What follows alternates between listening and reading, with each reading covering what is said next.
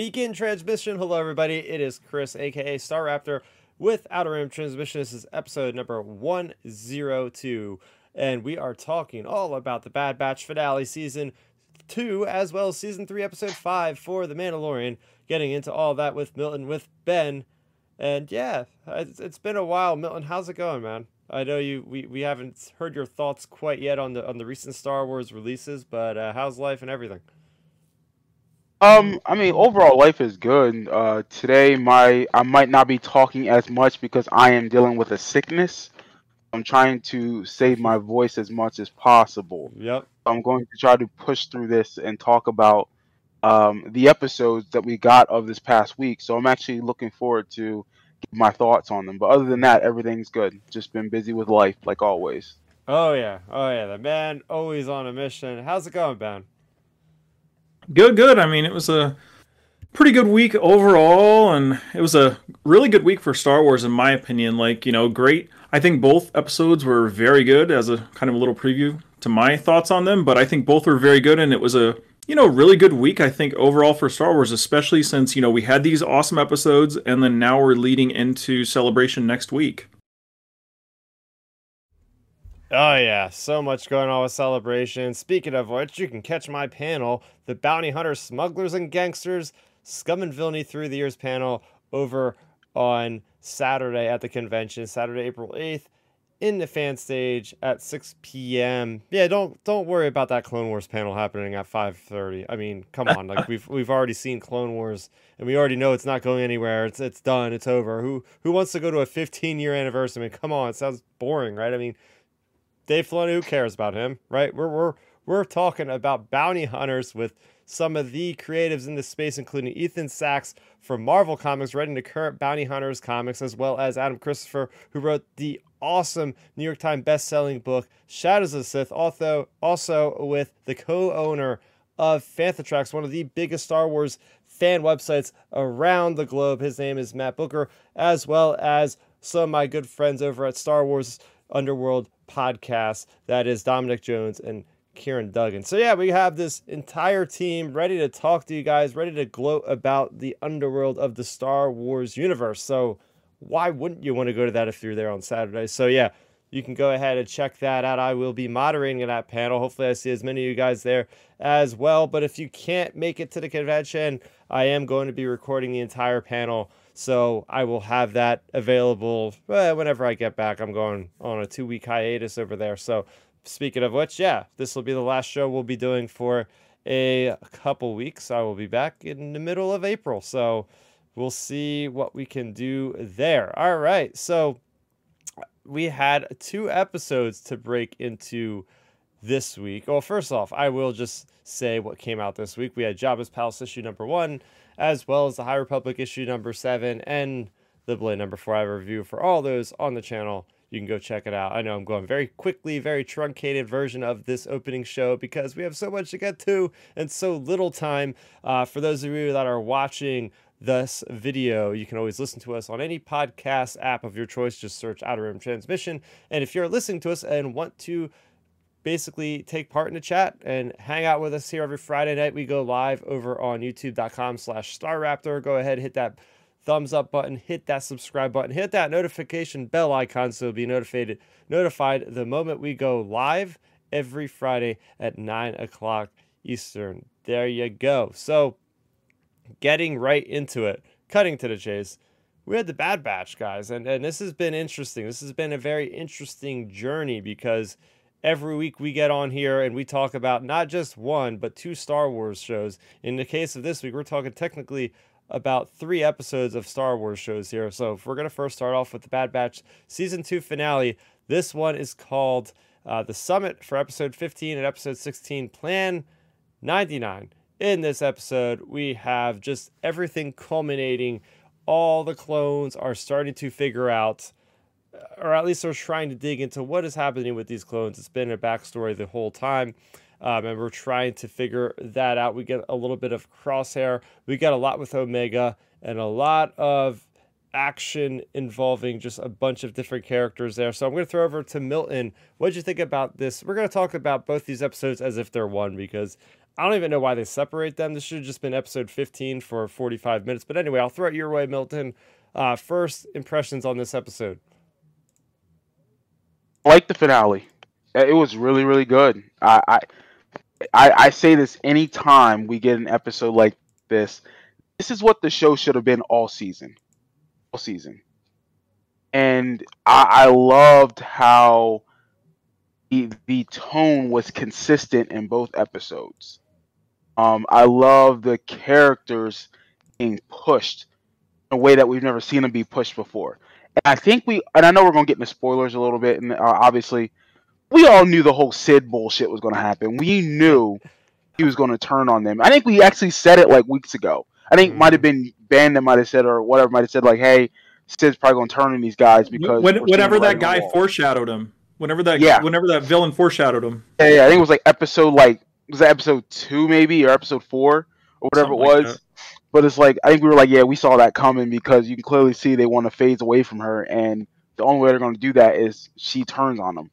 So again, I, I loved I love the the sacrifice that was made, and you kind of foresaw that whenever you saw um, Wanda Sykes' character flirt with that particular character, yeah. saying that, hey, like, you know, we we aren't just talking. Oh, it was like okay, something could happen to this character. Um, I, I just love the overall essence of the way this episode looked, how it felt, how it sounded. And again, this should have been the entire season. I feel like the last I wasn't on the show last week, even last week's episode, which was the crosshair episode, from my understanding, correct? When yep. we tried to escape. Yep. That was a good episode too. Like literally, these last three episodes were really, really good. And it's like wow, what potential show could have been if it was consistently like this.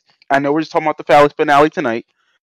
My last point is goes back to a point I made before, but this show or this season has been strictly about failure.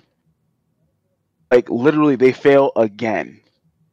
And it's like that's been a consistent theme, and I love how they kept to that because hopefully season four is where they get to redeem themselves and obviously you know come back from how things tragically ended with this finale. Yeah, very well said. Uh, a lot of things in there we're going to be breaking down specifically. Over to you, Ben. What were your first thoughts on this episode or these two episodes, this finale? Well, I mean, Milton, as nor as uh as you know, very often so on here, Milton pretty much took all of my points I was going to make, actually word for word, pretty much, um, yeah, like I can agree with like literally everything you just said, Milton. Like the the season or these this finale was was really good. Um, if this show would have been like this the entire time, we would we would have been saying this was one of the best seasons of Star Wars animation we've seen in a long time, um, since Rebels probably. So you know, it's just it's hard to it's so hard to gauge a lot of things with this show just because it's like it's like a roller coaster. But at this moment just for the finale specifically i think it was really good.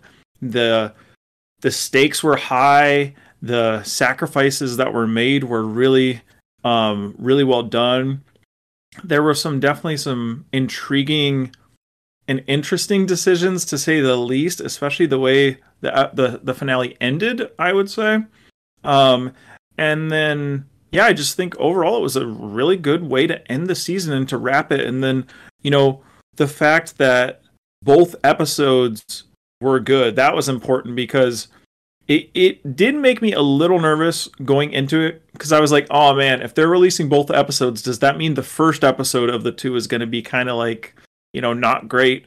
But the first episode was was really good as well. So it's good that both episodes were consistent in tone, and I'm really happy. I think they succeeded. They kind of like stuck the landing on the finale at least. And I'm I'm actually unlike season 1. You know, we we all can go back to like season 1, but when we finished season 1 it was like I mean my I mean my thoughts were I'm not excited for the next season. I'm not. I wasn't excited whatsoever for season 2. It was like, man, this kind of stinks like how they did a lot of these things. Yeah. And then now it's like I'm actually I don't know about you Milton, um, and then we'll go to Chris. But like, I don't know about you, but like for me, anyways, I'm excited for season three. Actually, Yeah, no, and that, and that's the thing. Like, just because how it ended, you know, with with with how they honestly like we we now know there's a direction for this show.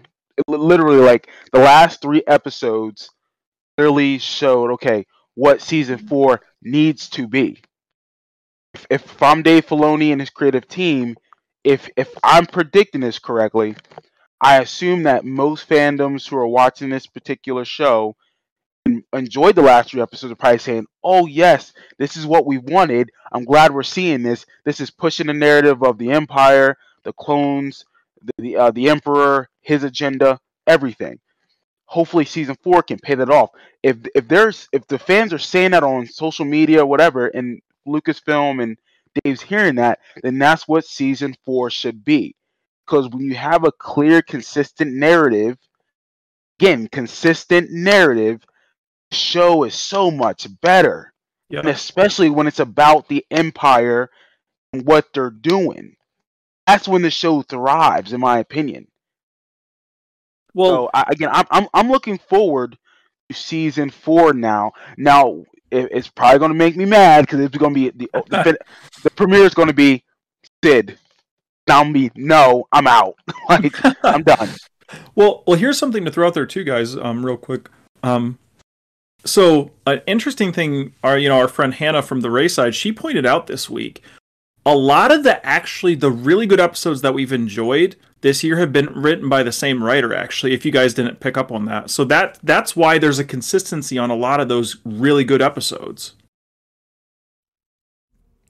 Wow. I, I didn't well yeah, I didn't realize I, I assume well I assumed kind of like what Jon Favreau does with Mandalorian Yep. Eve writes a majority of the episodes with some of the people filling in I mean there's Yep. 16 compared to 8 so if you Yep. can't write all 16 like still though like uh, that, that whoever that writer is and I'll, I'll go and look Yep. It's like- um.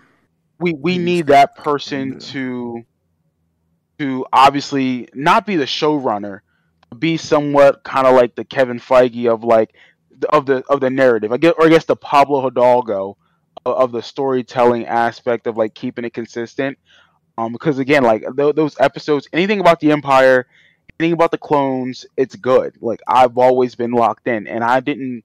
I barely looked at my phone watching those episodes because I was like, "Oh shit!" I'm like, I didn't see that coming, or "Uh, that's that's different. Yep. Yeah, if you guys want to chat for a little bit, we're having tech difficulties. I'm just trying to get people's frames in, and I have a hard time talking while I'm doing No, I got so- you. Well, no, hey, listen, I, I Sorry, get I'm it. not and, doing much know, talking tonight were wa- just because of this reason. Oh, oh, J- Jennifer Corbett. She was the one who wrote a lot of those really good episodes and was like one of the lead um, creatives Right. on several of the episodes. So, you know, if we Oh. could get more of her doing a lot of these episodes, I would be all in for it. Like because you know her direction was really good, I believe. Right. No, and and yes, if, if that's the case, then I'm all about it too. Just because, again, I, I would say episode. Did she write episode three? Um, no, I, I think mean, I, episode, or which I- one? Which she one might was? have- let me check.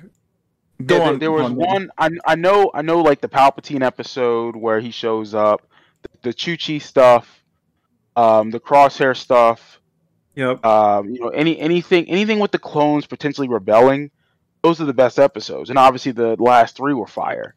Um, you know, one, one, one thing I take away from this finale is that you know Star Wars when they want to knows how to pull in the audience and and get us wanting more when they want to. I felt like throughout this season they weren't doing that. They'll they'll drop put some some some isms in there where they'll say, "Oh yeah, here's something here, here's something there," but they weren't consistently doing it. And I feel like the last three episodes were consistently say, "Hey, we want more, we want more, we want more." Like this felt like a true Star Wars, you know, narrative story, whatever being pushed. Like it, it felt great. Like I was very pleased what I was watching. Oh I'm yeah. hopeful, and and now I'm hopeful that the reveal that we got with you know the the the, the sister. Yep. Um, I'm hoping to see how that plays out. Again, I, I kept saying it. You know, this is about Palpatine, Hopefully, we get more Palpatine in Bad Batch. At least we don't we don't got to see him in every episode. Just let's see him talk about his plans here or there. But yeah, I just want to see him a couple times. You know, it, it's it's I cool think- to see where the show is going. Hopefully, Oh yeah, I think I think an idea, a really cool idea that they could take from Andor, even surprisingly. You know how I feel about that show, but I think what they should do with with Palpatine is you could easily incorporate him into this stuff. You don't, we don't even have to go to Coruscant. Just give us a scene, just like in Andor when, um, when uh when Syril's eating breakfast with his mom watching the news. Give us a scene like on the news where the Bad Batch are like in a bar or in a public place and there's like a Palpatine public address on TV, like even just Yeah. something like that to like raise the stakes and raise raise like our characters' awareness and overall like you know view of Palpatine being around basically I- Or like, I you know, him eliminating maybe him like announcing something to like turn in all the clones or or whatever you know and then Mm-hmm. then it could raise the stakes for our main characters like you know with them being on the run or something I agree. um Um, well, with that even being said, like I'll, I'll guess we'll get into some spoiler. I guess with this episode, as Chris is still working on yeah that's fine part of things. Like uh, the, the best part I like about this whole finale was I love I love the heist. I, I love that they were well not the heist. I love that it was them trying to infiltrate the the the not the mountain. What was it called? It was like that like P looking mountain that they were on. yeah um i can't I think of the name forget. of it. It, it's it's first of all Okay, okay, dope- okay. So that place is awesome because that place is called Eriadu, and Eriadu Okay, is, that the- place. is Moff Tarkin's freaking home world. yeah it's and That's see, and that's and that's what I was thinking because I remember hearing it before. Now, now that you said, I'm thinking, man, I've heard this planet, and I Yes. felt it was close to Tarkin. Um, which first of all, we got to see Tarkin, we got to see Yes, Krennic. Krennic. I did not, I, I, I did not expect that. I know they were trying to plan his um cameo in Rebels at some point. At least I heard they were. And Yeah, well, I, I did not expect Krennic to be in it, but it makes sense though.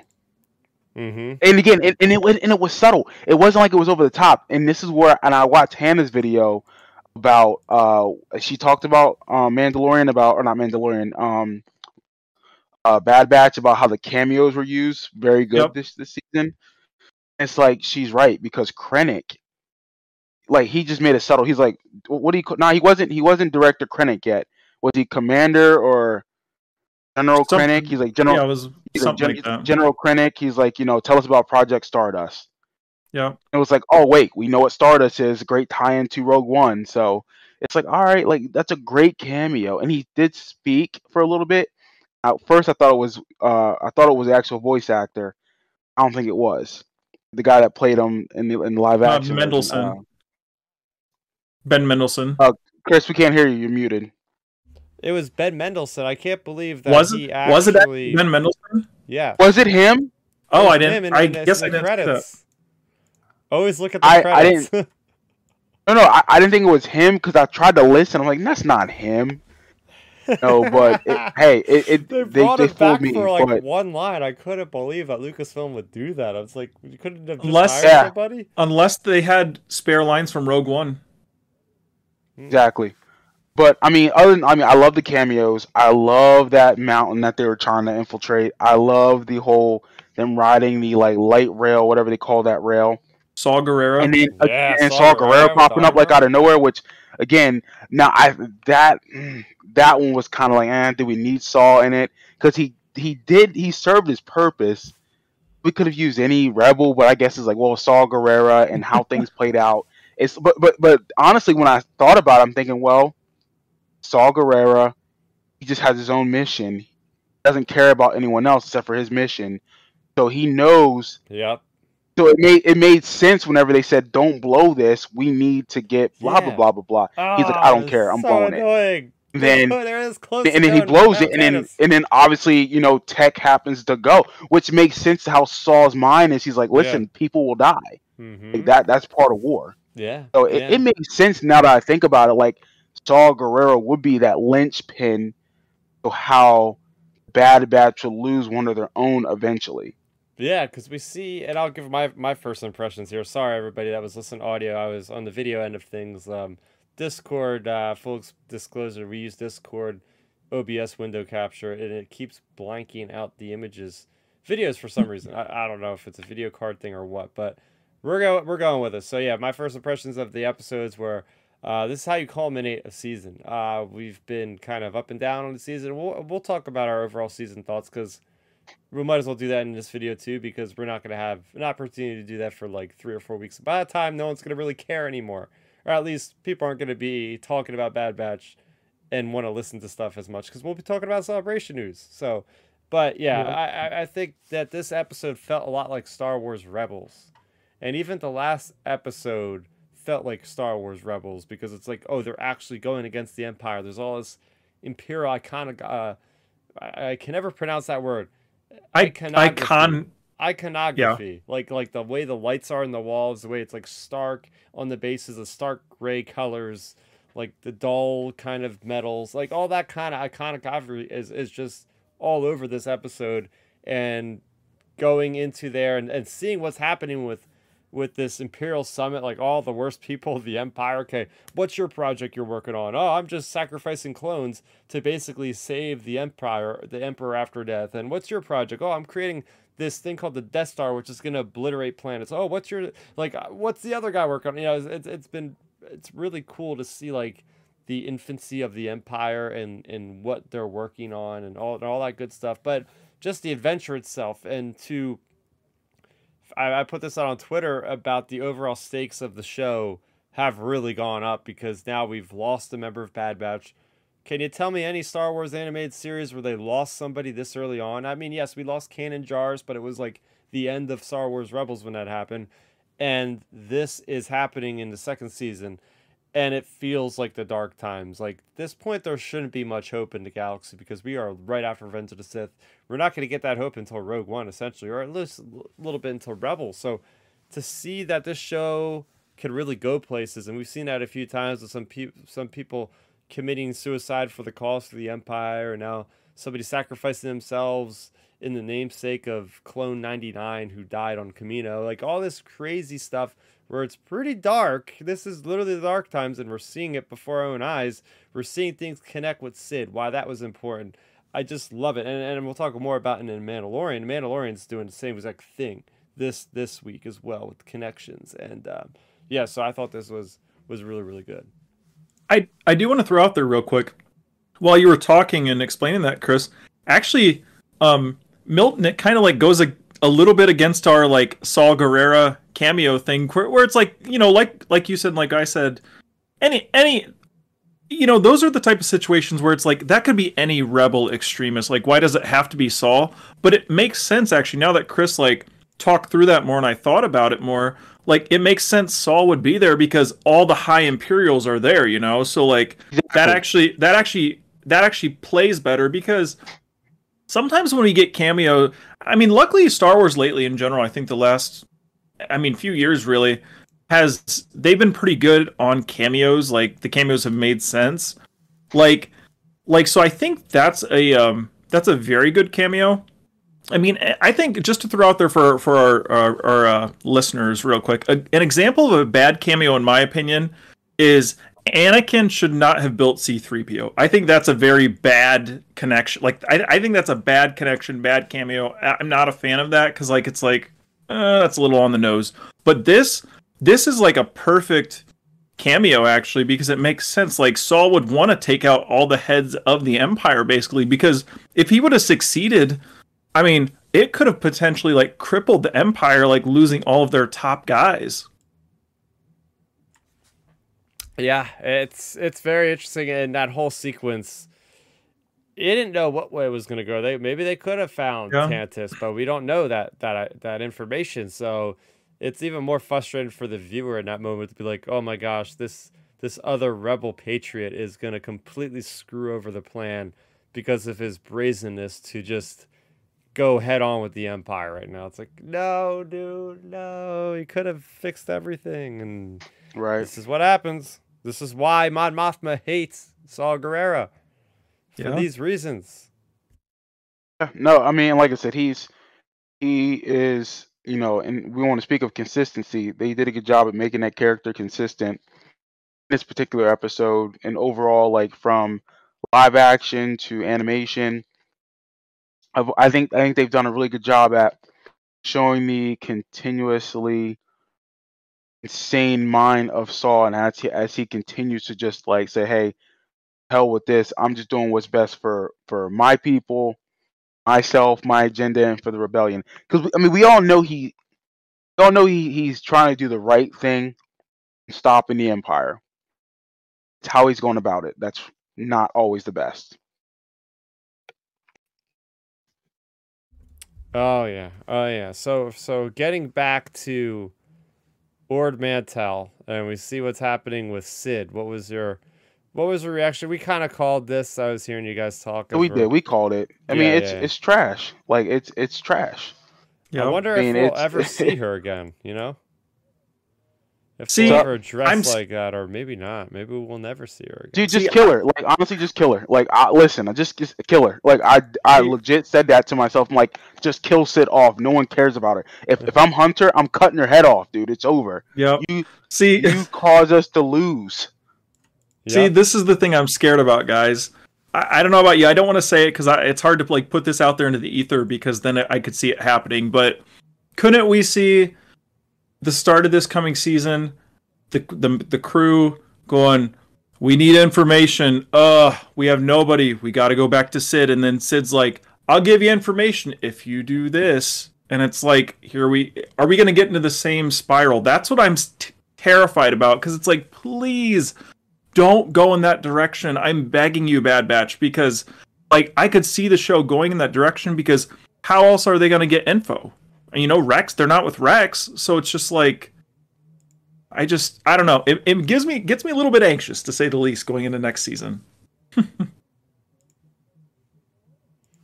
Mm-hmm. Yeah. So, as far as what you think will, let's think about the reaction of what's going on with um, the sister. Now we got this character that is claiming she is the sister of Omega. What do we think is going I mean, on here? like I don't know. I mean, it's it's if it pays off, then I'm cool with it. But if it, I feel like I don't know. I don't know how I feel about it. Just because it was like, eh, like, like if if why do you need Omega then? Yeah. Like if, if that's your now now I don't know if that other doctor knows because I feel like this doctor the the sister doctor she keeps telling Crosshair just cooperate if you do it won't be pain it won't be painful blah blah blah so maybe there's like a hidden agenda and maybe they're trying to throw us off by how she's acting personally mm. I, I don't I, I didn't care like I was like oh okay that's her sister all right but then it's like why do you need Omega then no, Yeah. if she if she's a clone too. So again, I don't know. They're they're smarter people than think me. maybe that's part of the mystery. Maybe maybe they're holding back information. Maybe she is some kind of force sensitive clone that we haven't seen. Well, we haven't really seen much of any of that. But like, you're I'll say, right. nah, that, I don't- that I don't buy makes- But it's like, why? What makes her unique? Then there's something about it. That's what I'm saying. Like like if she she's now because she didn't even whisper it. She's like, "Oh, I'm your sister," you know, whatever. Now again, I don't know if these rooms are recorded. They're being videotaped. So I assume this do- other doctor have to know that someone's watching them, especially if this is a high value target. Think about it. Meg is a high value target, so the Empire is gonna be watching her. So why would you say that information knowing that she's being watched? Uh, uh, again, I, I assume that the Empire already knows that this other doctor's a clone. So Yeah, I think. See, it's it's such a tough one. Like for me, like my initial reaction to to that scene, I was just like, "Oh, okay." Like I didn't think it was a bad ending to the season. I just was like, "Oh, that's that's an interesting way to end the season." Okay, I just- exactly, that's exactly what I said. I'm like, oh, that's like- interesting. yeah, I was just like, it wasn't like a whoa, like you know, Darth Vader, I'm your father. It was like, okay, that's that's cool. Um, but like for me with her, I think there's a couple options. You have one, the reason she's so much older, she's just like an accelerated clone, like a clone trooper would be. So she's like aging Mhm. faster. Yep. And then my other like idea on it is I think maybe what they're going for is they want to be able to clone and keep. So, I mean, we're all working with the premise. I mean, um, I'm not sure about you guys, but I feel like a lot of people are working with the premise. This is all for Snoke slash Palpatine, to, for so Palpatine can like basically live forever or whatever. So like, basically, my thing with this is I think they're trying to figure out Omega because they want to crack the code of the whole just cutting off the um the de-aging thing. Like just like basically you know kind of be kind of how like Boba Fett is like aged normally. Like I think that's what they're working toward. Like maybe it's that so like they could create a clone for Palpatine that would be normally aging so then they would always have that thing to like basically keep using I think that's the direction they're heading with it because if not I don't know what else they would be using Omega for because I don't I don't know if we've really seen any signs or symptoms that she's force sensitive just yet anyways. Mm. So I don't I don't think it'll go in that direction. Um and then it's just one thing also that popped into my mind. I don't know, I'm not sure about um you guys, but like when they said the whole I'm your sister thing, I was like, man, they like dropped the Boba Fett brother storyline really quickly. I was about like, to say, well, like, like Boba right smokes. there about to say, well, Boba, like he's he's just as special as Omega, so it's like t- he wasn't genetically but, altered the, to age accelerated. But I guess the Empire wouldn't know that. I mean, potentially. Right, right. Well, oh, well, well. Uh, they they should because Jango. You know, Boba, yeah, Jango. I mean, like they he, Boba was tight with the can with the Kaminoans too. Oh yeah, that's so, true. Like, they did know him. Yeah, they did know him. so it's tough. like so so Nala Se should have known like, oh, Boba's out there. So because at this point, Boba Fett would only be in his what early early thirties? No, twenties. Be in his in his twenties. He'd he'd be like so, maybe. Like, I mean, think about it. In Clone Wars, he was only still kind of a kid, so this is only a few years Clone after. Wars. He'd be like twenty years old, probably. He'd probably be in like his early bounty hunter years.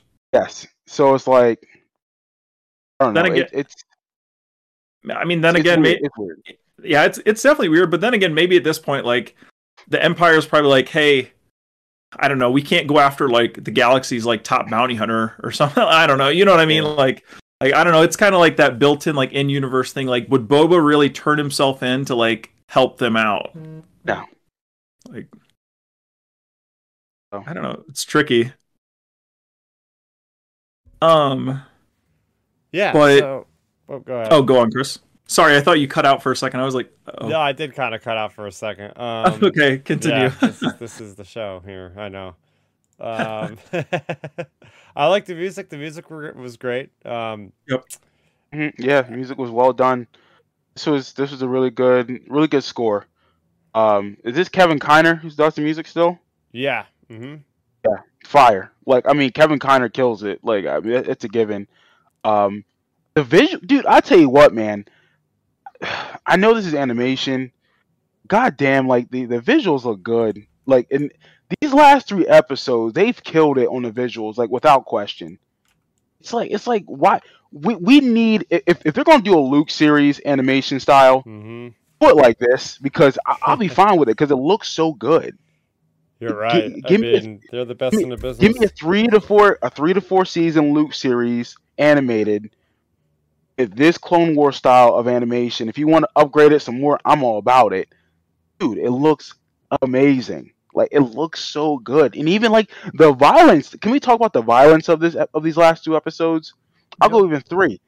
The violence out these last three episodes have been significantly, know, increased, and I love how this show remember how Clone Wars the first couple seasons like was very like kid violence yeah. and how they killed people? And, and and and I put it this way. Those viewers at the time who were kids who started show aged with those viewers. Yep I think I think this show in particular especially the last couple seasons done a really good job at continuously aging with the viewership. Because I think they understand like guys who are in their 20s or early 30s, mm-hmm. even mid 30s, and say, hey, they watched Clone, War, Clone Wars 10 years, 12 years ago. So the violence to them should be upped. So I, I love it. I love how it's still like still there. It's not graphic, but it's it's graphic enough to say, "Oh, damn, I didn't expect them to just get shot in the face," you know, or like Yeah. just how, how they how they executed Yeah, it. So it it, it looked good. Interesting. It was interesting because like certain shots they were using like regular blaster file, but other shots they were using Yes. sunblast. I was like, huh? It's kind of Yeah, like I mean, people get shot in the chest, you see the holes.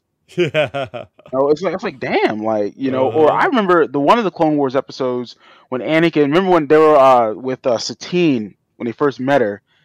Anakin stabbed the guy in the chest with the saber, and I'm like, whoa, that was like season three, I think. Oh yeah, yeah, yeah. I'm like, I'm like, that's crazy. Yeah. Oh yeah. Clone Wars. Clone Wars went far on some of that stuff, and like you know, this show's taken that cue of kind of like getting a little more violent and stuff, and, and you know where it should be appropriately, it should be being a little, you know, it should be a little more violent when you're around the Empire. Like it shouldn't be just stun bolts and everything.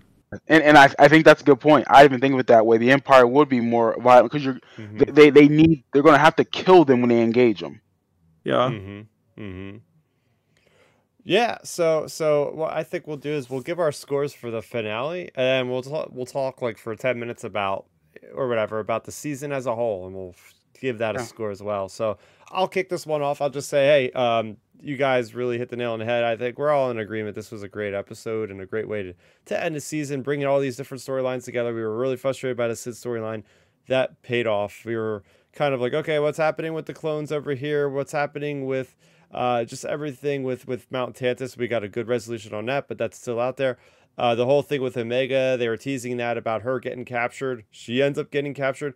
This is a very dark episode. This is like the Empire Strikes Back of Star Wars animation. You got somebody getting killed, somebody getting captured, uh, big revelations. Basically, is Empire now that I'm talking about it. So yeah, I got to give this one. I think I got to give this a nine out of ten, guys. Honestly, I enjoyed this finale more than season one finale. I I, I Mm. think Oh, I have to say. I mean, there was really cool moments with the Kamino destruction, but that episode ended off, and I was just like, oh, like you guys were saying, I, uh, this episode left me wanting more from season three, more so than I wanting season two after season one. So yeah, nine out of ten for me. What Sure. about you, Ben?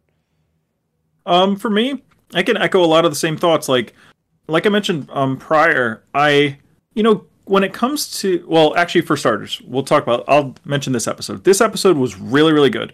Like, it was a really nice way to end the end the show to get us excited for the next season.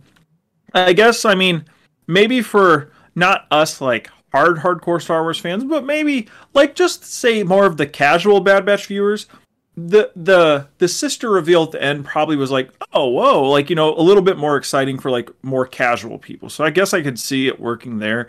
Um but yeah setting that little reveal at the end aside like i think the overall episode was really good. So for me the show has to be a 9 out of 10 i mean the the um yeah the finale has to be a ni- 9 out of 10 and then like you said chris we'll get into more of our season thoughts. Mm-hmm.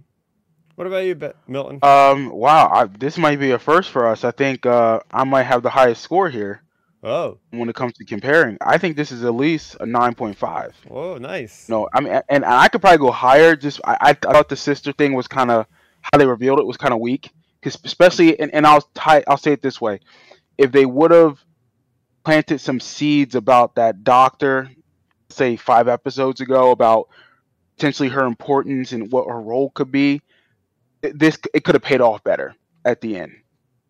Just because we didn't really know who she is, it's like it's like it's, it's like in professional wrestling you you, you want to get over a good guy or a baby face but if you don't build that character up he's not getting over with the fans. So it's to me that that was kind of weird to me how they try to do it. It was like oh sister. So that kind of was weak for me other than that though i felt this was, these two episodes to me were very perfect in what they were structuring like you know you know me guys i'm very like nah, most shit ain't perfect to me. Like I'm going to question it. God Almighty, I legit was invested. Wow. That's the word I, I've been wanting to use tonight. Is yep invested. These last three episodes, Mhm. I've been invested. It's like, oh my God, if we would have been like this all season, I'd have been singing the praises because you know how much I love the animation of Star Wars. They do a consistent good job for the most part. I feel like with Bad Batch, in particular this season, it's like you have so much potential, and it's like you wasted with the stupid Cid crap. Get that out of here. This is a perfect. This is a really good season without the Cid stuff, or without the unnecessary missions. So over other than that, 9.5. Love this episode. Looking forward to season four. Hopefully, we get a good payoff in season four. You mean season three? Season three, Milton. Or God, season three. I'm, I'm thinking Mandalorian. You were Jeez. saying Season season four three. before. I'm like, Man, yeah, man, I'm we're, all we're, we're already going. To, we're already going to and se- season four of Bad Yeah. Batch. Hopefully, get a, a payoff with season three of Mando with what they set up at the end of season two. So thank So, you. Yeah, we Getting got people. My, my head's messed Yep. up because I'm a little sick too. So it's all good. But speaking of which, let's, let's let's at least take some time talking about the season as a whole. Now we can look back, really grade it accordingly. Now that we can see in hindsight. So yeah, there was lots of ups and downs. Even the premiere didn't excite me. I think I gave the premiere like a seven out of ten. It was just like, okay, here's the clones. Here's here's what they're doing. They're they're on a tropical planet. They're doing this. And uh, that's about it. That's the adventure. And then we got a lot of these racing episodes or treasure hunting episodes. And yeah, I mean, you put it in perspective, right? You have Mandalorian, which is eight episodes. You have Bad Batch, which is double for 16. So there is going to be, I guess, some dead space here and there. Not that they need to. It's not, you know, synchronized Right. cable anymore. They don't have to do 16 episodes. No one's making them do. Here, but 16 here's the difference though with that, that Chris, Yeah. and and I'm I'm sorry to interrupt. Here's the difference with that. It's not live action, so they have a lot more time to flesh out these Mhm. stories, like writing them out wise. Yeah. Like live action, you got to shoot them differently, Mhm, scheduling's differently. Voiceover acting, you shoot them like a year in advance. mhm. You, you can make the adjustments probably more quicker. And again, I'm not I'm not a director. I've never made anything that nature.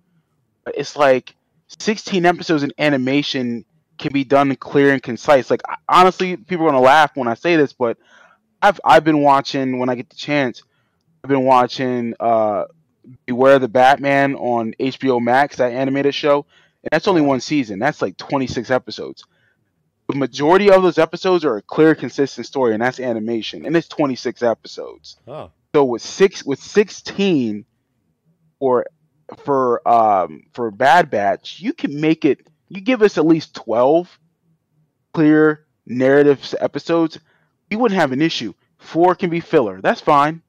Yeah, Three I mean, fourths three fourths of the show needs to be consistent. I mean, I mean that happened with Rebels under under Filoni. Like we would have about seventy five percent of the episodes were really good. Like say, ah. I don't I don't remember if there was like eighteen episodes in this in some of the Season one Rebels of. Rebels, But season one of Rebels was from episode one, from what I remember, Yep. through I think it was like 12 episodes. Season one it might have been yep, was consistently on fire. I love se- season two yep. was so good. Like like my th- I think it was in the third season. There was like two or three episodes where it was like, whoa, this is a little weird. Like the whole like puffer pig thing with Lando and Yeah. all that stuff. Like like you you had some of those throwaway like weird episodes and and then um but for the most part like that show like if if they could hit that like 75 80% mark we would be sitting on an excellent show in my opinion a very excellent show yeah, Yeah. I think because because yeah, we've yeah. seen the highs on this show so far and the highs are really high Oh yeah, I've said before that there's some of the best Star Wars animated episodes with that that mid-season finale with the clones, uh, Yep. with this previous episode with the crosshair. Every episode with crosshair is just awesome usually, and uh, Cody? yeah, yeah, Cody and all that. Yeah, it's it's just you know they they want to have those fun adventure episodes. The day in the sun, you know, Omega and Pabu, and we've seen that Pabu played a role where they were gonna that's their base that they were going to try to be at if they didn't have to be soldiers anymore Right. and all this sort of thing but which you know yeah, which which that that was uh, looking back on it, and I I, I might have liked that episode. I can't remember, but that was a necessary episode because because they're trying to set up what life could be. mhm. and you want the audience to feel for what these clones are going through and say, "Oh my God, there's potential light at the end of the tunnel," which ties into them losing tech, which is perfect because now they're th- now they're saying, "Well, we really can't do, we can't live the way we want," because remember how they tried to set it up? They went to Omega. Hunter said. We're thinking about actually settling down at Pabu or whatever, blah blah blah. Is that something you want to do? She was like, "Well, yeah, sure." And this is after losing tech Mhm. then all of a sudden Cid turns on him and it's like oh that's out the window now because yeah now they're going to have to exact their revenge on Cid now you're thinking oh my god they just lost their their their light at the end of the tunnel because they're going to be absorbed by revenge and, Yeah. and, and trauma. And it's like that's a good way to set up the audience to think, oh my god, they're losing something that was so close. yeah. Even through tragedy, they were still thinking about that until Cid put you know put the icing on the cake by turning them in, and then they're losing Omega. He's like, we're going after her. We're not stopping until we get her back. That's Well, a uh, really good point. I'll throw out there too, guys. Like when we were in that scene before Cid, like before the Empire showed up, I actually thought to myself, I was like, wait, I like paused the show. I was like, wait, what's it? What else is going to happen in this episode?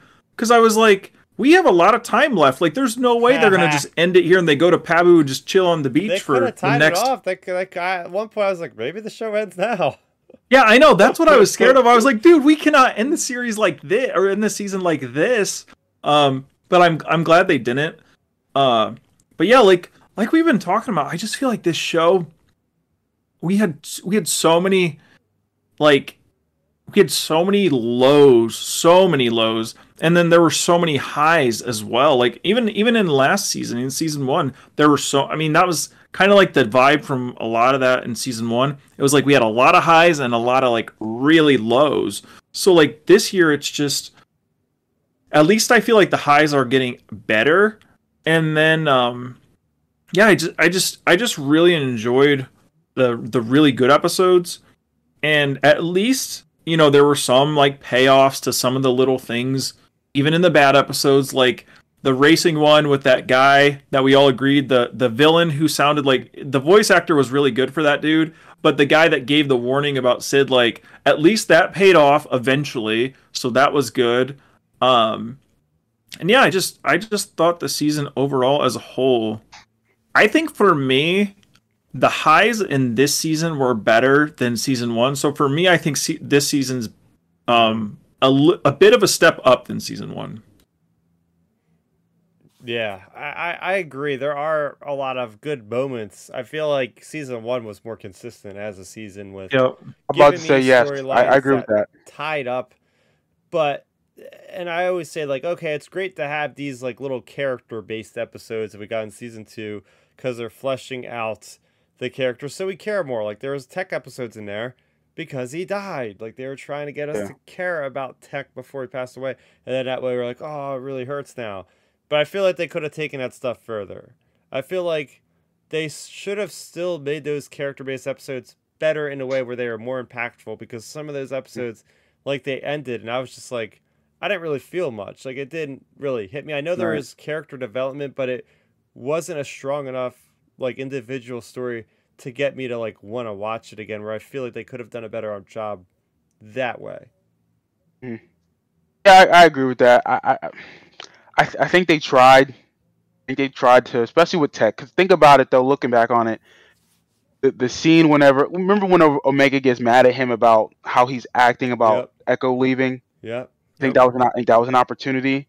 I think Mhm. the racing was. I, think they were doing it early. Now to think about it, the racing episode, Omega Tech episode, Yeah. and obviously the conversations that we they were having between Tech and that girl Wanda Sykes character. I forget Yeah, her name, like always, and how she kept flirting with him. Yep. No, so throughout the throughout the show, they were putting those seeds at it. We just weren't seeing them, and they should have made it more obvious. Oh, I, yeah. I think, his, and his his death did pay off because we had that relationship with him since last season of Clone Wars. Yeah. However, Well, I, I, it, it could have been more impactful if they would have made it more obvious what they were trying to do.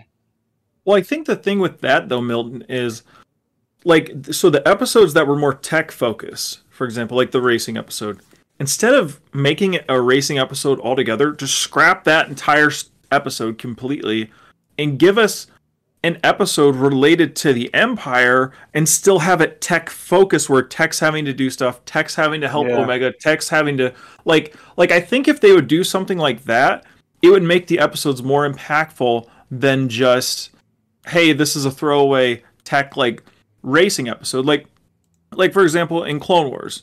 Um Clone Wars has so many good examples of like good character episodes that foreshadow things, but they're still like good episodes. Like for me, one of the ones that I think that I always call back to with Ant like foreshadowing Anakin turning to the dark side is the whole scene, the whole episode where even though it's just a complete little side mission, it's with him and Padme and with and with that other senator that Anakin gets jealous with, and he literally, you know, Oh, yeah. beats him up and was gonna pretty much kill him. It seemed like, like, and you know, and you even hear the the um the Imperial theme, like you hear the this this quiet beats of it, like they put the beats of that in there, even though that's a throwaway episode. It foreshadows like Anakin turning to the dark side. Like this tech episode, though, like the tech racing one, it really just was tech just doing his thing versus like foreshadowing much of like much of anything Right. for his character specifically. Yeah, yeah. So if I were giving Bad Batch season two a score out of ten, I say I would give it a good seven point five. Um, it would have been much higher if those episodes that we thought were a little bit kind of unnecessary. That that turned out decent enough for the characters. I feel like they just needed stronger, a stronger p- approach for singular episodes, a little bit more oomph to them, kind of. Uh, so yeah, what about you, Ben?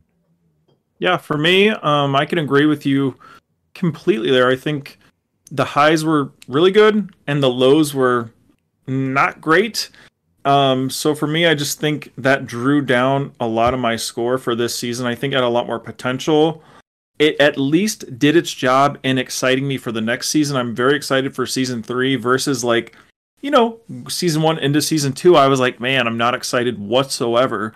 But now I'm actually excited. I'm I'm I'm excited for it because I don't know about you guys, but I feel like you know we'll we'll obviously probably get a trailer for it at Celebration next week, and then I think we I mean there's a good chance we get Bad Batch season three next summer next year. So um so there's that as well. So for me overall, I'm excited for the next season, and I think the season was a bit of a step up from season one. So I have to agree with you, Chris. I think 7.5 is a good solid score for this show considering the the lows that we had. I think 7.5 is a really fair score.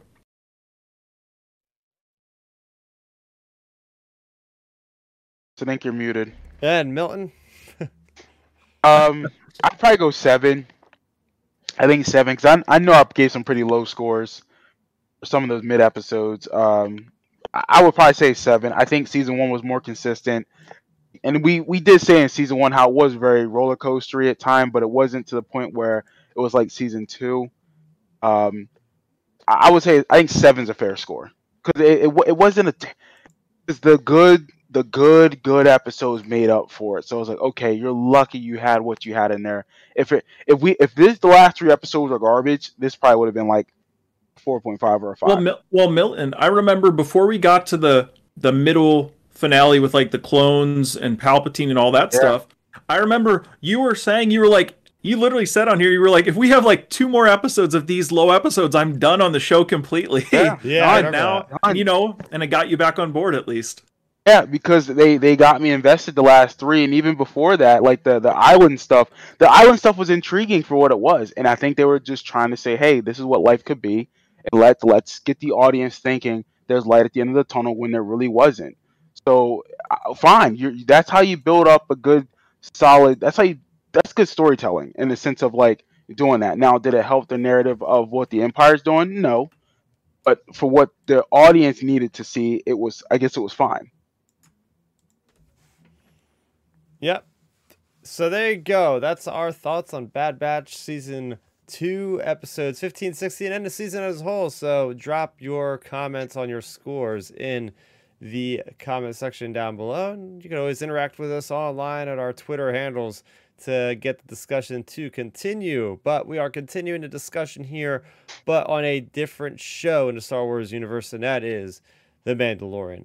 Season 3, Episode 5, Chapter 21, titled The Pirate, in which we have Pirate King Gorian Shard infiltrates Navarro and destroys most of it, and that's when Greef Karga has to incite the help, unfortunately to him, of the New Republic, who aren't much use for them.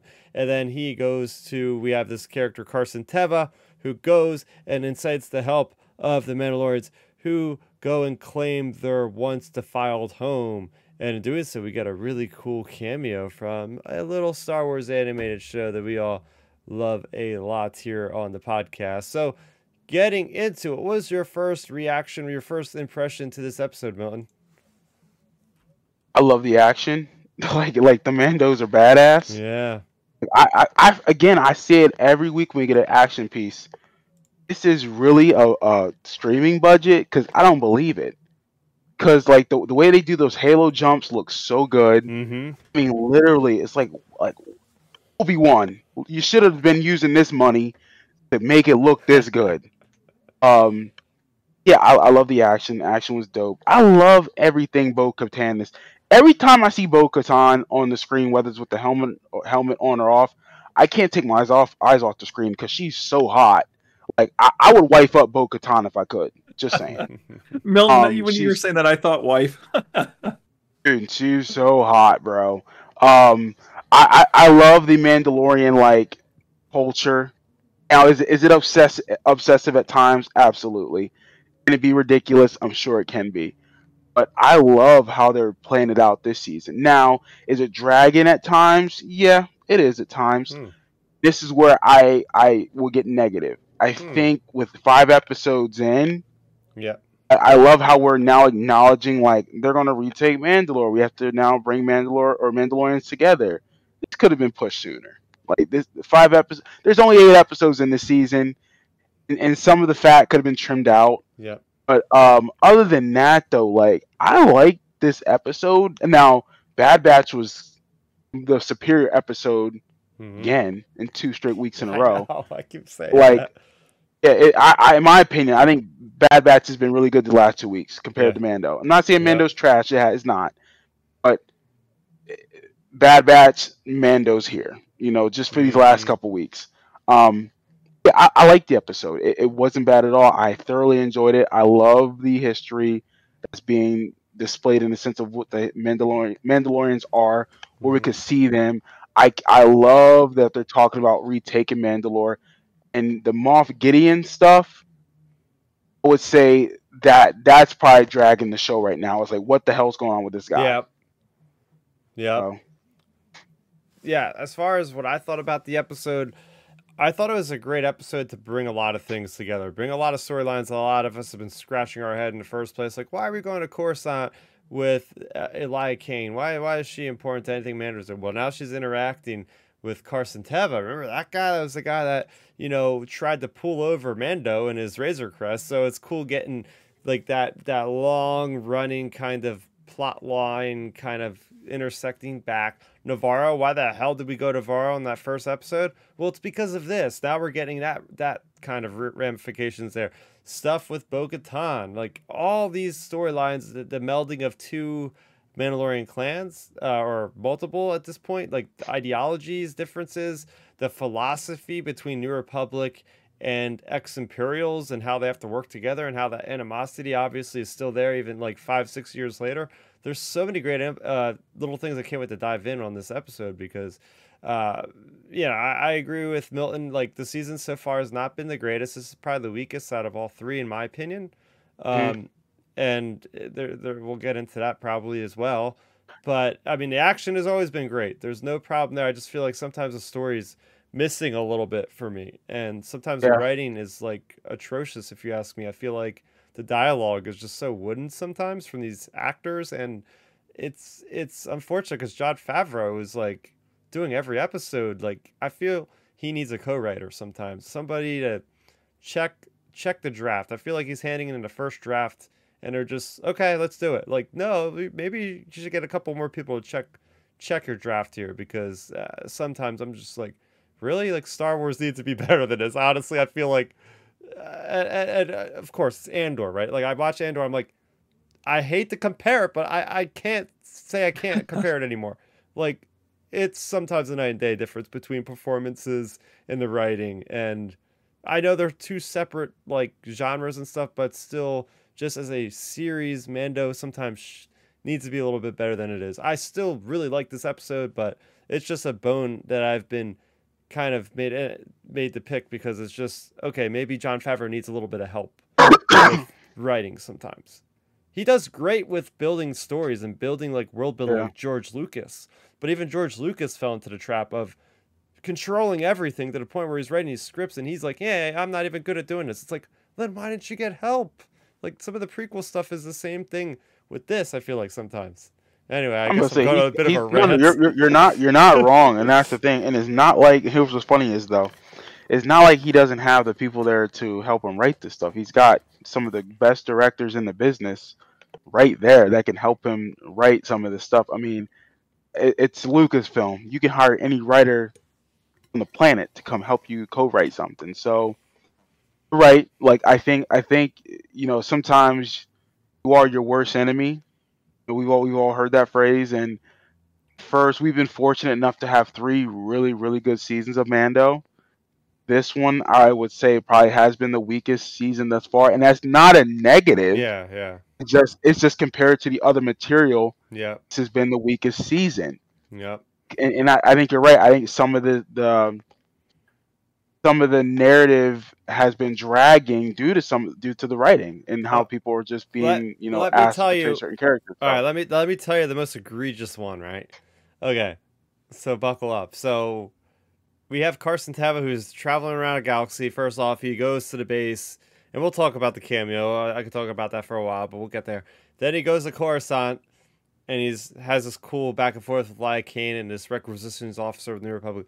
Then he goes and he somehow magically realizes that oh, R five is on this planet and I could track R5. When the hell did he find R5? Like, how does he even know that R5's alive or, or functioning for a droid? Because the last we seen him, he blew a motivator over there on Tatooine, and then it's like now we're learning this season he was part of the rebellion, but how does he even know he's there? Like that's what I mean. Like some stuff like that that I know sometimes with Star Wars you just gotta kind of leave your brain behind sometimes. But still, I mean, come on, like this is some of that stuff is just a little bit too much for me. So like that was the one it's, big it's thing. too where I was like, convenient. Yeah, "What? it's, How it's too convenient? convenient, You got Chris. the droid right there. Yeah, yeah, yeah. yeah, that's that's what you were trying to say. It's too convenient. Yeah. You know, it's too it's too perfect. It's kind of like how I feel about Rey.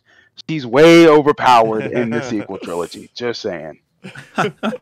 You know what I'm Um, that's oh why man. don't Why don't we have you chime in, Ben? I know I've been taking a show over for a few minutes here, but Oh, no, you're- about your you're- first impression. Yeah, yeah, you're good, guys. Um, no, I was I was enjoying your your back and forth as much as the audience or our listeners. Yeah, for me, I loved the episode. I thought it was really good. I think, um, in regards to this season, like as a whole, I I think it is the weakest as a whole. Of course, um, I do think I do think the Doctor Pershing episode of this season is better than any. It's the best Andor episode of Andor. I'll just say that. Um, yeah. Yeah, I'll just throw that. I'll just throw. I'll just throw that. I'll just throw that out there. I'll just throw that. I'll just throw that out there. That's better than any Andor episode. But anyways, Mm, um, okay. but anyways, when it comes to this season, I think the big point, um, and it's not even me like just being like a Mando being my favorite Star Wars show. It's, I think this season a lot of us went into it with the idea that it was going to be like Empire, Empire, Empire versus like Mandalor, Mandal, you know, Mando, and you know whatever else is going on. But I really think their idea for this season is this whole retaking Mandalore thing, like retaking Mandalore, um, the Mandalorians reuniting, etc. Like, I mean, I was kind of going into this season roughly thinking we were going to get a lot of Mandalorians. I was thinking the Den with the Waters thing was going to be stretched out through the whole season. So I was going into it in my in my head, anyways. I was thinking we were going to be getting a lot of this sort of stuff, but now we're getting it in kind of a different way with the Mandalorian. So for me, this season's been working fine because it's like, hey, I'm just seeing like a different path they're taking down, you know, covering the Mandalore stuff because I was kind of expecting it. I was expecting like a lot of the Mandalorian stuff to be more of the 1A versus the 1B or 1C slot to the Empire stuff. So I I'm not having an issue with it. I do think that um I think a lot of this season though has to do, you know, all the Bo Katan stuff. It's all excellent. I think a lot of it has to do though. They incorporated a lot of it for a lot of the general audience people. I really, really, truly believe that because it's like if they're gonna build her up to be this big character to reunite Mandalore, they have to do it under the assumption that the audience hasn't watched the animated shows.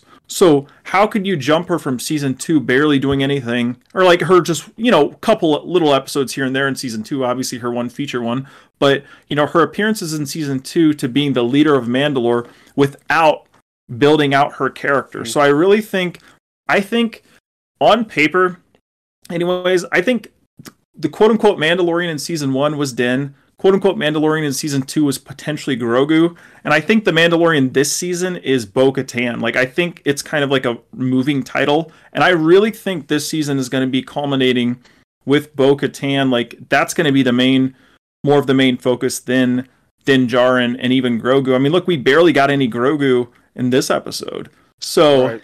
so it just I think that's where they're going with it. To me, though, they should have conveyed it better in like like I think if you're gonna go this route, for me anyways, this should have been the third episode, not the fifth episode. I do believe that. I think I think you slash down either the Pershing episode or you like somehow reorganize it a little bit and mash that one and the um the next episode together and then you move this back maybe and make this the fourth episode or the third like you know i think this episode should have just been a bit earlier in the season to kick off more of the mandalorian story so i think i think that's a big part of it and then like just overall with this episode, I think the action was really good. The of course the action was really good. It always is. I like all the character moments with the Mandalorians, with Bo, with the armor.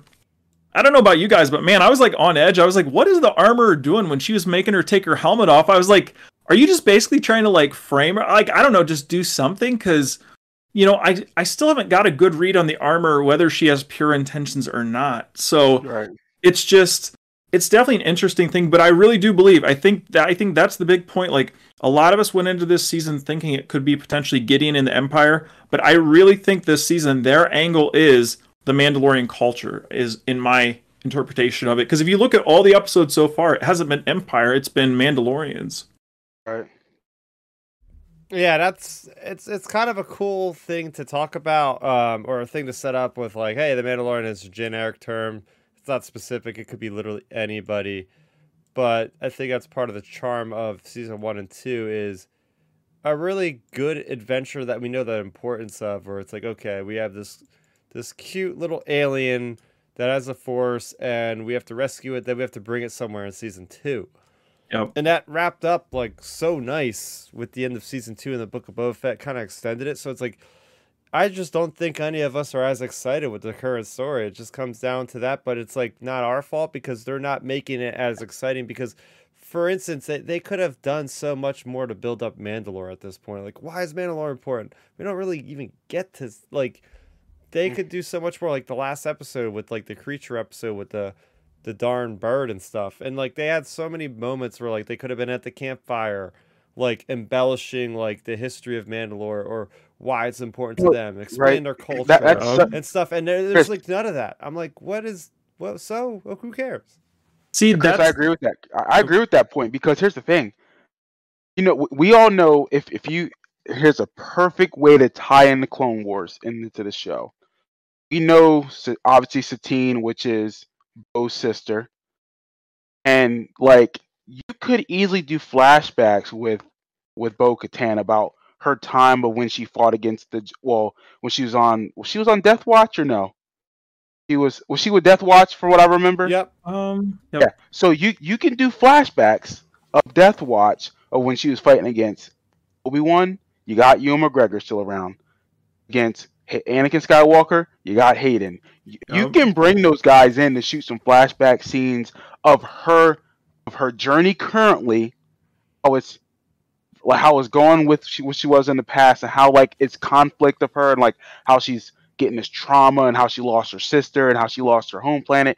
Like, oh my God, Chris Chris is making such a good point. If you want to build that up and build that characters up storyline up, do the flashback version of it.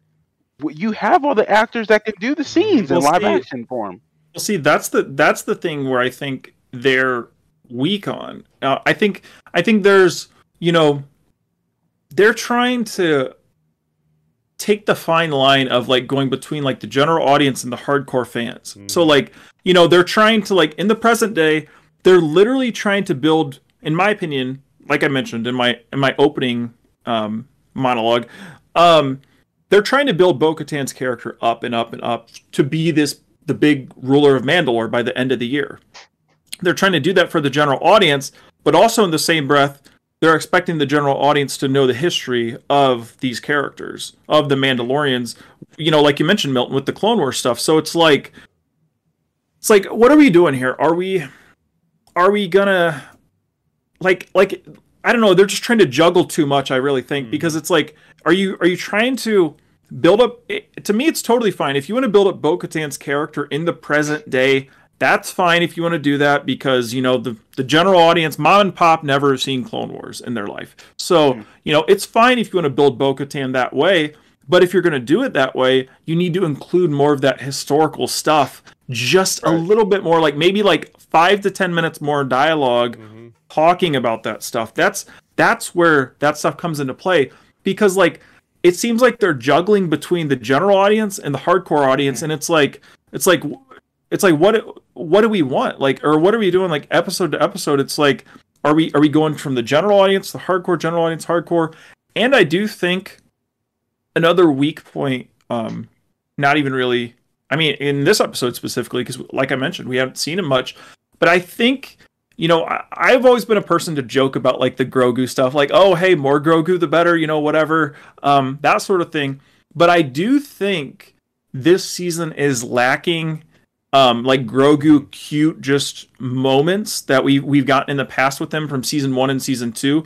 Like sure, you know I've seen I've seen other people say like oh hey like you know we don't need like all this Grogu yeah, blah blah yeah, blah blah blah. But the thing is, for a lot of people, they love tuning into Star Wars into into the Mandalorian to see what's Grogu gonna do next. And so like I do think mm-hmm. they're lacking on just Grogu doing stuff. Yeah, I I they got to do something fast that because I, I can actually see a lot of people falling off of the show after the season. Um, I've I've seen people watch the first premiere episode this season and say I'm gonna just wait until it's all out. Like that's not good. Like like this show used to be a must watch every Listen. week, and I've found so many people now that are just like I'm tapped out. Like I'm just gonna wait till I can just binge it all. You know. If I if I wasn't doing this podcast with y'all, I'd probably wait too. Mm. Yeah, I mean, I mean the viewership. I mean, it was higher in the premiere. I know that, but but yeah, like I just think I don't know. It's definitely an interesting thing with this show, um, just to see where they're going. I mean, we have three episodes left as well, so we have next week. That's the thing, though, and week. that's what. Well, and, and that Go goes on. back to my point about what's been weak to me is the Moff Gideon stuff. He's mm-hmm. mentioned. He's been mentioned what four or five times. Yeah. Over, and it's like and and it's not like Giancarlo Esposito, some nobody actor. Yeah, like, I, am tired of hearing about him. Put him. I want to see his face. I think he was a critical part of season two. I, I honestly don't like the decision, and it's too close to really tell because we haven't seen it. But I really was looking forward to seeing him on trial. I know it might have sound boring for exactly. some people, but I wanted to see like a person being put on trial and have like Mon Mothma there and Leia and like grilling him on like the Imperial Remnant, like and stuff happening because we never get a chance to see a villain like answer their crimes in Star Wars.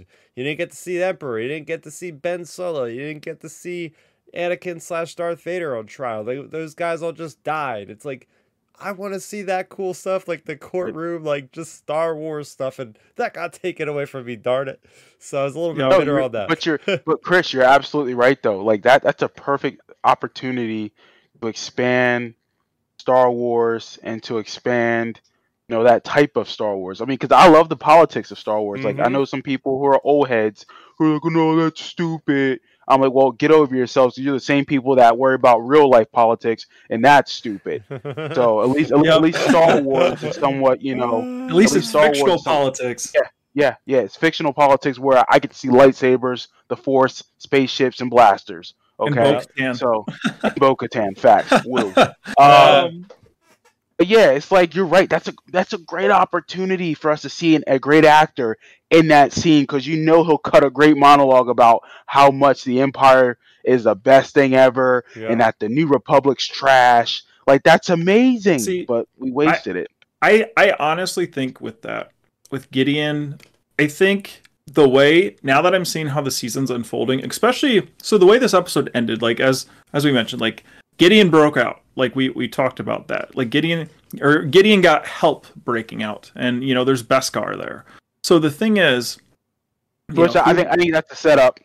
who, yeah. Yeah. who broke Yeah. who broke him out for one, for two.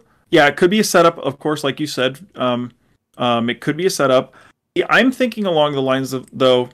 I think he's gonna have some of his Mandalorian loyalists, like when he possessed the dark saber. Mhm. I think it's gonna be some of those people potentially Oh. that are that are breaking him out because you know, and maybe it's some of Bo's people because you know Bo. I mean, Bo literally said her people left her and are like working through the galaxy as mercenaries and stuff. So there's Ah. potentially some of them, maybe.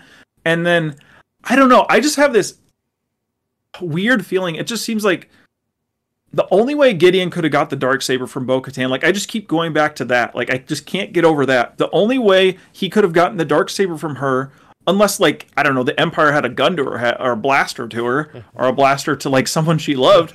like the only way she would have given it up is if he would have defeated her. Like it's either how could he have defeated her in combat for one, but for two, was he a was he a foundling at some point? Like was he a Mandalorian that left the Mandalorian way to join the Empire? Because we've seen that with Gar Saxon, you know, in in um in Rebels. Yeah. So like my thing is was is is Moff Gideon going to be kind of like our live action Gar Saxon type thing Hmm. where it's like he is going to be like a Mandalorian. I mean, this could be like a mega stretch, but but like I I I just don't know where else we could go with the the dark saber thing like because we have to have some type of answer as to how he got the dark saber from Bo. And my my only thing with that is is what if he's a Mandalorian and he took it from her? Maybe that's why. Like Yeah, so there's that I don't know. perspective. What, what what perspective are you thinking about Milton from? Who what what's going on in this situation?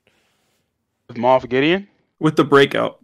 Oh yeah, some like I, it's some. It, it's got to be an inside job. It's somebody that we know of or we've heard of. Let me like because there's no way the Imperial remnants or quote quote unquote the potential First Order that we know is coming would have done it because again they're, they're too busy on the outer rim in rebuilt. You know. Um. So and and he, well and I will say a good part about this this particular thing that ties into Gideon is what the New Republic pilot was saying. He's like, there's something out there, like something. The Empire is reforming, which I love because we all know that's true, and everyone else is like, oh no, the Empire's done. Like they're they're away, which is what I love about Leia in the uh, what's the book that they did with the bomb, the napkin bomb, Bloodline. Bloodline, Bloodline. yes, where she was like, something's going on out there. So we know Leia and and some of the remnants of the New Republic are saying, hey, the Empire ain't going away. Um, so again, like this is where I think they're missing certain elements of, hey, okay, is Moff Gideon a part of this new potential First Order, Well- or is, or is he or is he out doing his own separate thing? Well, Milton, I think I, I meant to bring up too. Um, on my point, and, and to go along to go along with yours, I honestly think the way they're doing this season, guys, like of course you you have the grand scope of the season, but I really feel like the way Favreau's writing this season, he figured out the finale and the final two episodes. Like he's writing backwards. I really think he's just filling in the puzzle pieces. Like I think that's how they're doing a lot of this writing on this on this season. Like because it just feels like they're just fitting in like slot, slot, slot, slot, leading up to the finale. It feels like they're kind of working backwards from it. the Um, Avengers, bro. yeah, yeah, it's kind of like the the, the build up to the Avengers of Star Yeah, Wars of, of yeah. uh, Mandalorian. Yeah, I mean, I mean that's pretty much the direction. I saw one wild theory on Twitter. I was like, man, that's like a one percent chance of happening because you know um, we'll get into the Zeb cameo at some point, but you know with all this these Rebels connections, what if it's Sabine like breaking out Gideon to interrogate him about Thrawn potentially? Like I saw that and I was like, man, that's I think that's a tiny tiny chance of happening, but it would be interesting.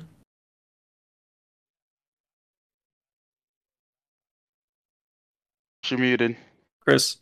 Yep, I think it's actually going to be Thrawn because, uh, or not because I think it's possible because that's the sort of thing he would do, like deception, planning evidence, and then having the New Republic go against the Mandalorians which in doing so is going to help him out because if he's trying to retake the galaxy, then you got these other forces that are just fighting each other.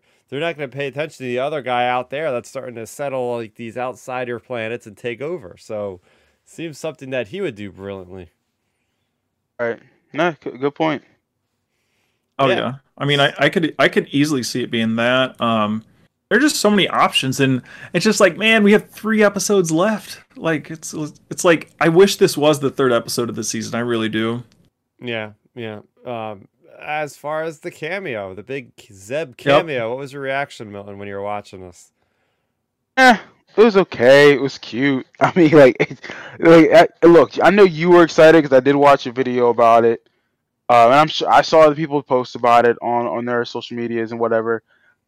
It looked good. Like it yeah. looked like Zeb. It sounded like Zeb. Um, I saw the other cameos of uh, Jon Favreau, not John Favreau, of um, Dave, Dave Filoni. and Deborah Chow and those other people there too. Yeah, yeah, I mean, I was like, okay, it was cute. It was quick, so I'm glad it was quick. It was was it necessary? Not really, but, but it was cute. Yeah, I thought it was so. Cool it, I mean, that... it looked. He looked good. Like I will say, now now I got to see him in person, or real in live action. I'm thinking, damn, like I can't wait to see these other Rebel characters in live action. Well, that's the thing, right? Is, they, they...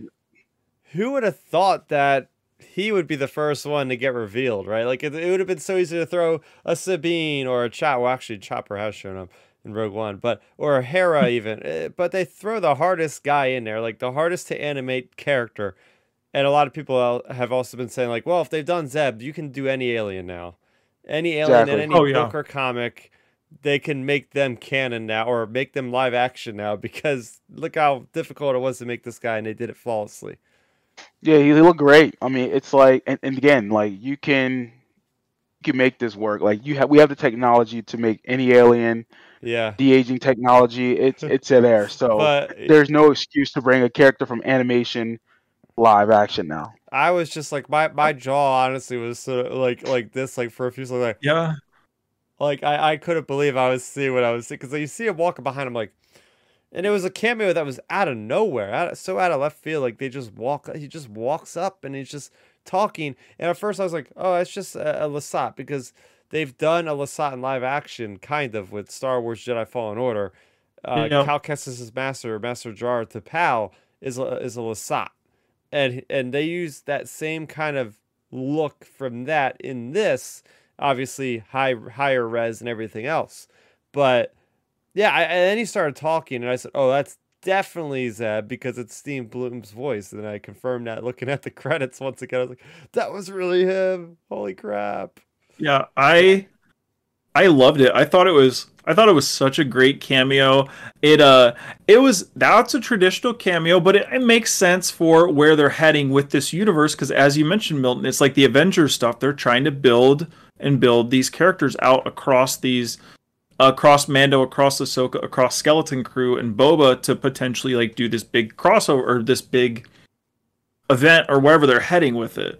So it's cool that they added it in there. It's just a nice little cameo. They they did a really good job, like you both mentioned. The the animation he looked excellent. Um, you know, hey, you saying bringing any any aliens now to live action? Hey, bring Dirge now. Um, seriously, but, yeah, but but uh, but yeah, when it comes to him, I think this is just the tip of the iceberg. Like we have Zeb.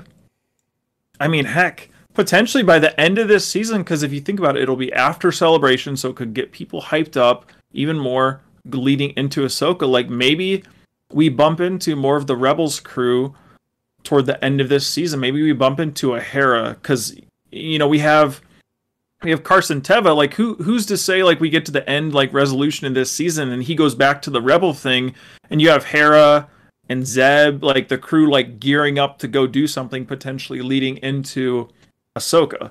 So like I think there's a chance we get more of the Rebels characters just because you know it's kind of to your point Chris like you go for the hardest possible rebels character to animate. You don't animate the droids you don't animate the you don't you don't bring in hera or sabine or any, any of the other folks. You bring in the hardest possible one. So it just makes you wonder are they going to bring in some of the other ones now? Like like sabine i mean sabine's casted. We know who she is. Um we have several other characters. I mean, we have Hera, we have all of these other characters potentially. And it's just like I could easily see us getting if we go back to some of those rebel scenes with Carson Teva, I could see him bumping back into Zeb, like if Zeb's gearing up for something, or um, you know, something along those lines, like happening, just because it's like it's kind of like the building up of the Avengers universe with um, uh, what's his name? Like Agent Coulson being around a lot of things. Like, you know, he's always in all these different things. It feels like they're starting to sprinkle in like the Rebels characters like this. You know, last year it was Ahsoka. This year it's Zeb. Like they're they're sprinkling these Rebels characters to build out kind of like your Mandoverse Avengers type thing, you know, where the characters are making appearances across these shows. So it's showing, hey, like you know these characters are going to matter. Like soon as we get into Ahsoka, Ahsoka's pretty much going to be probably Rebels season five. You know, or, you know for all intents and purposes, it's probably heading in that direction. So it's just yeah. like I think they're going to keep doing it. And I think there's a really high chance. I don't think it'll be in the next two episodes just because we're going to be dealing with like the Gideon stuff and whatever else with the Mandos. But maybe by the end of this season, we might get some of those other Rebels characters appearing for you know, something else because who's to say this Zeb scene was the last scene Zeb is included in?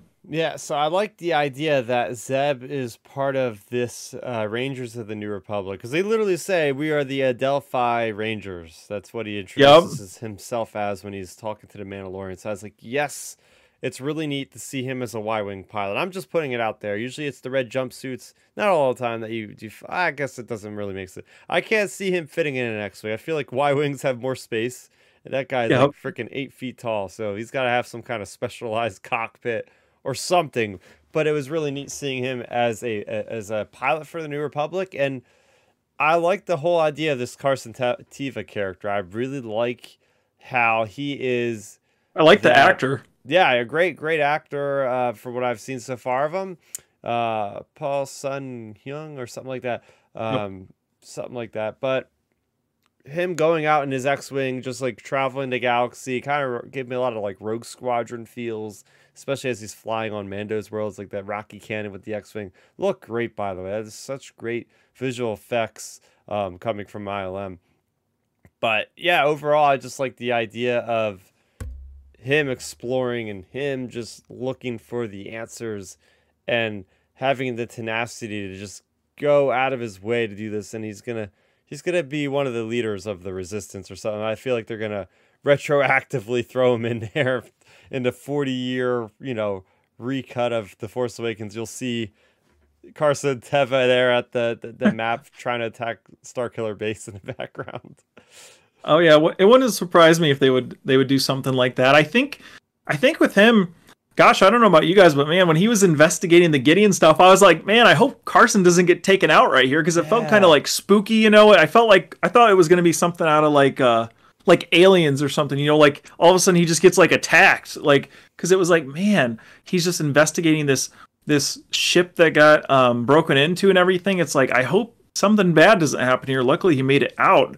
But uh, but yeah, I'm I'm really liking his character, and I can't wait to see where he goes because I feel like they he I mean you know I, I just mentioned about the rebels characters being like the the um agent Coulson, but maybe Carson Teva is like our agent Coulson. Like what if he pops yeah. up in Ahsoka or Skeleton Crew? Because Skeleton Crew presumably is going to be taking place out this way as well. Like um so it's just like maybe we're gonna get Carson Teva popping up here and there because he he might be our model agent Coulson for this Mandoverse. Hmm. Very interesting. I, I, I like the connective tissue. Yeah, that could be the character that goes everywhere. The yeah. Samuel Jackson of the MCU. You know, the, the Nick Fury of it all. But yeah. I mean, I yeah, you know, I was going to transition to talk more about the battle, um, everything happening on Nevarro. I thought it was really odd how you have Greef Karga and like a whole bunch of citizens just like running out of the place and they're perfectly fine, like walking around with no cover, just walking. It's like, what the heck is the purpose of the pirates? And do you think are they actually there by their own accord, or do you think they are being ordered by the Empire somehow? Milton, what do you think about that? I, I don't I don't know. I, I mean, look, I, I love the bat. I'll say it this way. Like I mentioned early, love the way it looked, how it was shot. Mando's a badass in the ship.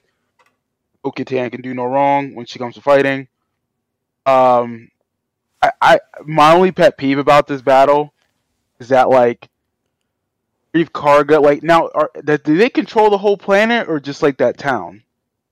Sounds like the whole planet. That sounds like the only thing on the planet is that little tiny settlement. Okay, and that and that's where I was getting confused because like I'm thinking like are they in control? Of the, like is it a town they're all in control of or a planet? It was just I, it seems silly and it's like okay like and, and a lot of shows do this. They're like oh the planet or the town's being threatened. It's like 50 people. It's like come on. Well, Yeah. Milton, I, th- I think I think Carl um, Greef is kind of like Lando is because you know he said he's the High Magistrate of Nevarro, so I think it's it's kind of like Lando being like the the guy for Bespin. Kind Yeah. Of. Okay. Very All right. nice. So if that's the case, again, it was weird to me, but I mean, it, I overall liked what I was seeing with that particular part of the sh- uh, the episode. mhm. The pirate, I don't like the pirate. He's kind of like he cliche villain. Like, just I'm glad he got killed easily. But get him out like of there. sometimes- He's he's a pirate in space. I mean, literally, like like Yeah, get him out. But no, no. Like- sometimes it's good to have characters like that, right? And- and no, you're Wars, right. You're right. You're right. It's and and fun. here's the It's- thing, because like a serial type of thing It- that George Lucas would do. I I agree. No, no, I agree. That's what I'm saying. He's that typical villain. Yep, yep, get him out quick. Like he Get him out quick, yeah. he wasn't. If they if they would have made him OP for some weird reason, I'm like that's bullshit. Which is funny. because like you can't you can't make him like powerful. Like he's he's very cartoonish on purpose. It's funny Yeah. because some people I think were rumored or, or just making connections like, oh, this could be the new villain for the Skeleton Crew show. it's like so much No. for that idea as he goes crashing and burning into the side of the freaking mountain. Get him out. Get him out. and let's and let's be real here. And uh, look, I, I have no idea what's going to happen with Skeleton Skeleton Crew. I've read nothing on this except for what you guys say. There's nothing on it. Don't You worry. don't- yeah, you don't you, you don't you don't make that particular character the pirate the villain because you you can't really you got to put an actor in there that's going to express Uh, villain stuff. That's not the type of villain you use for that for that type of like main villain. Like he, he's a throwaway. He's a C level villain. Yeah. I mean, that, that makes sense. I- I, I like the idea of his crew though. Like I like how much that Jon Favreau and his crew leaned into. This is literally the pirate. I mean, we're talking about the episode called The Pirate. They went all in on space pirates just from the way they were speaking, kind of that piratey tone, to the music. The theme of that character sounded like something. This is basically Pirates of the Caribbean because then you see like the people chilling, like just drinking all their booze and everything, just Yeah. like half drunk. Like this looks like a town in the Pirates of the Caribbean movie. Oh, X. Even the Unknot had like this cool headband and stuff, and it was just Yeah. they went. all I like. I appreciate how they put that in there, all that kind of detail. Yeah, it, it was typical cartoony pirate crap because literally I told myself I'm like this is they're filthy. I'm like I couldn't live Yeah. like this. Even even if I was a pirate, I'd be like, all right, this is too much. Like, can we at least like stop breaking stuff? At least like have something nice around here. All they're doing is breaking everything and drinking stuff. Literally, the guy was bringing out the food. He smacks it out of his hand. I'm like, are we in high school, bro? Yeah, That, That's a good pizza you're wasting. really, I was mad. I'm like, you're wasting food, bro. I'm Yeah. hungry. What are you doing? Yeah, I, I I really I agree with you guys. Like I I really like the pirate stuff. Like I didn't mind it um this episode because like you mentioned, Chris, it's kind of like you know fits your serialized villain of the week type thing. Yeah. And at the and at the end of the day, like for all these Star Wars shows, you know, no matter how much we debate like the overarching stories of any of these things, whether it be this or Andor or Kenobi or whatever, you have to have a villain of the week type episode every now and then because you can't have the galaxy hanging in the balance every week or it's going to lose that effect you know? So i, I don't mind it.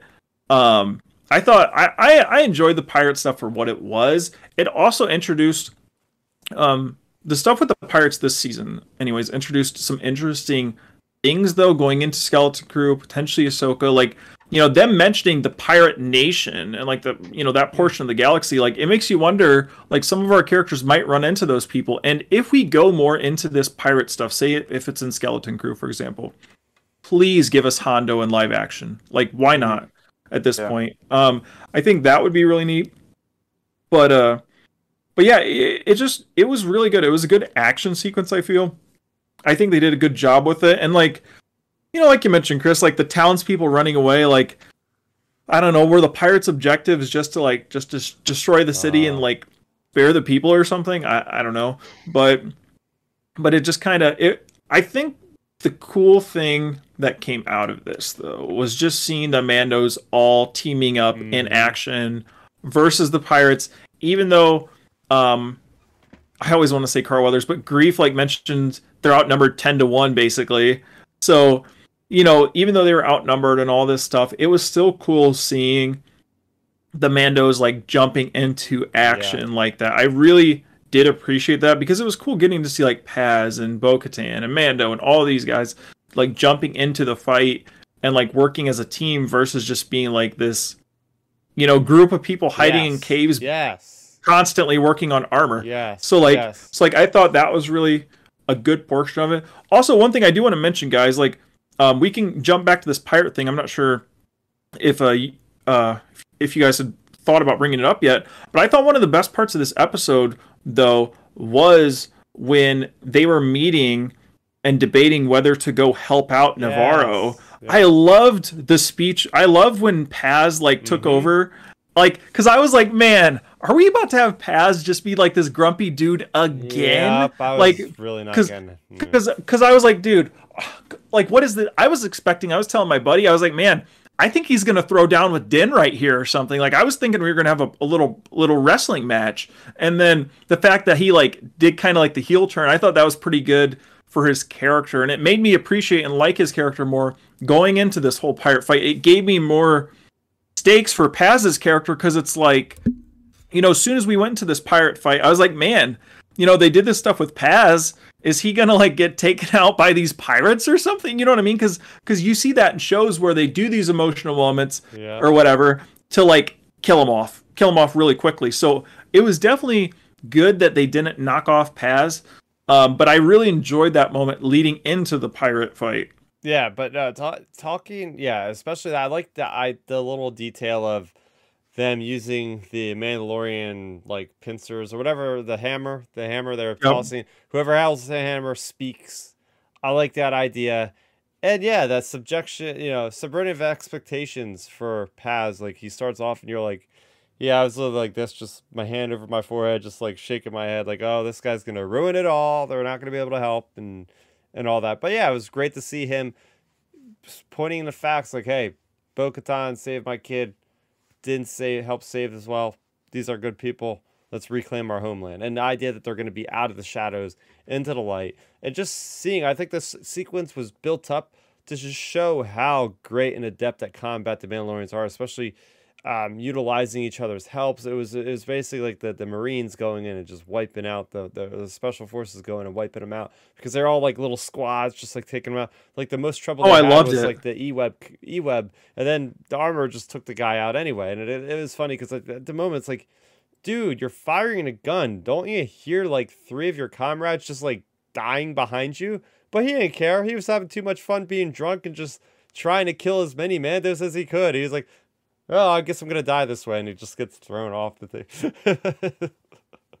but overall, yeah, phenomenal. And I, and I like, I like a good Star Wars sequence where we have a fight going in the sky or in space, and then a fight going on the ground, intercut between the both. And I thought that was a really good job by the director to be able to seamlessly kind of go back and forth, um, and have the things affecting each other, and and just yeah, it was fantastic. Well, here's something to throw out there too. I saw um people point out this the director of the week. I am I'm forgetting the hit the name, but it was the first time they.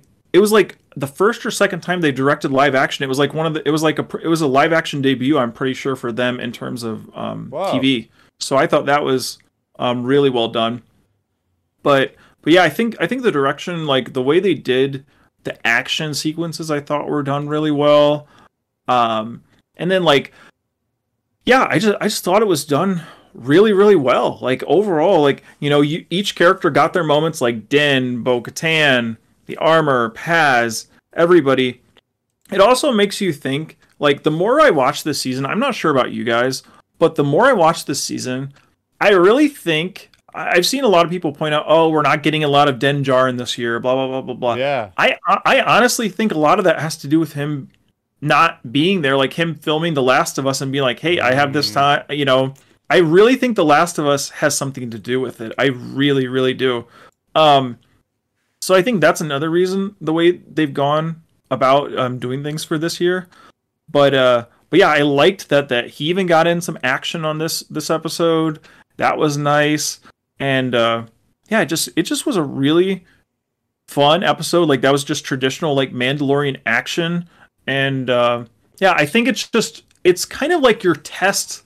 Um, you know, you see it in wrestling, Milton. Like it's kind of like your you know you have your your little warm up match before the big match, and I think this is kind of like their warm up before they're facing like Gideon and his crew is what I'm a, I'm kind of like comparing it to. Mm-hmm. Mm-hmm.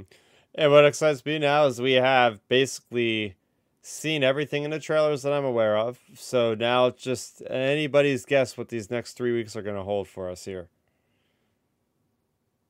Mm-hmm. So let's break it down. Let's give our scores and final thoughts out of 10. I'll throw this over to Milton.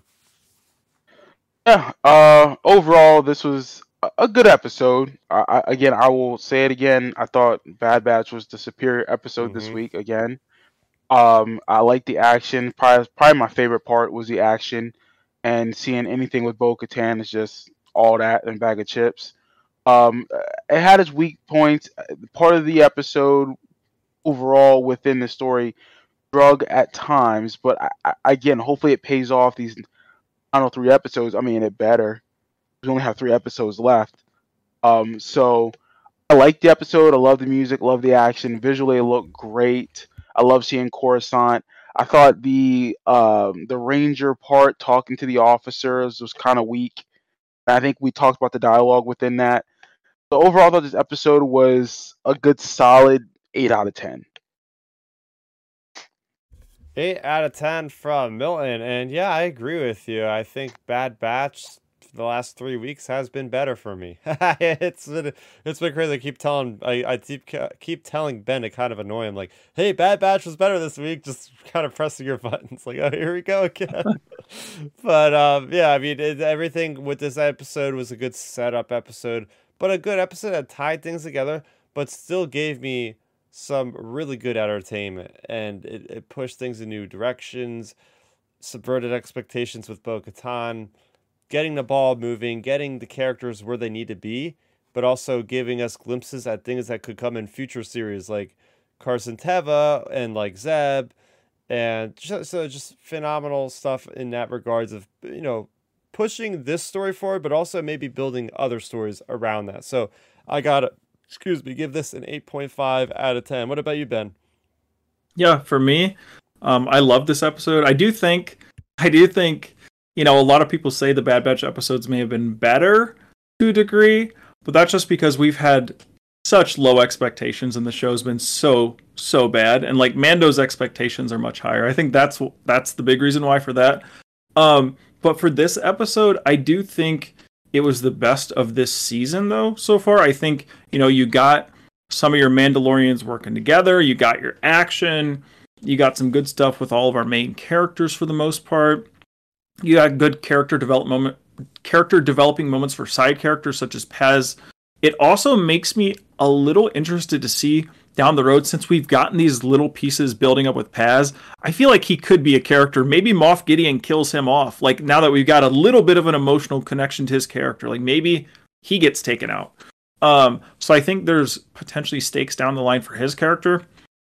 And then of course, you know, just overall, I thought the episode was fun. It was a fun, good episode. And then Zeb, you know, can't we can't understate enough like the importance of that cameo just because it's expanding the Mandoverse, it's expanding Star Wars as a whole in terms of bridging animation to live action. This shows right here, as Milton pointed out earlier, this shows you, there's no excuse. Like you can't say animated to live action isn't a thing anymore because Zeb's character transition from animation to live action was seamless in my opinion.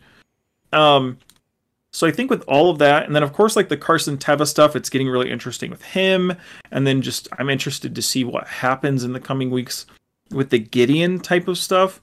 Um, yeah, so we have we have a lot to look forward to. I think in these final three episodes. So for me, I would have to give this a nine out of ten. All right, cutting it even with Bad Batch this week. You got a nine out of ten for both. We got yep. uh, what was what'd you give it, Milton? Would you give it like an eight? Eight. Eight, and then an eight point five for me. So we're running the gambit of the higher scores on this episode. We both really enjoyed it as well. Reading off our chat. Sorry, I haven't been able to keep up with chat as much because I've had tech issues where every time I tab over to the chat, it automatically takes our, our images or our um, video feeds down for some reason. I think it has to do uh, with the Windows update. But anyway, we have a 9 out of 10 from Dark Nerdy Gonzo. For me, best episode of Mando season 3 so far. Still Bad Batch wins this week. We have Timbo Toys joining us, and we have uh, let's see, we have Peter Griffin, uh, Family Guy uh, fan. I'm guessing we have Chris Forsyth in the chat. So yeah, thanks for everybody for jumping in. Alex Elkins, Christopher Weber. We had a very active chat tonight, and uh, well, what we can do is in three weeks' time.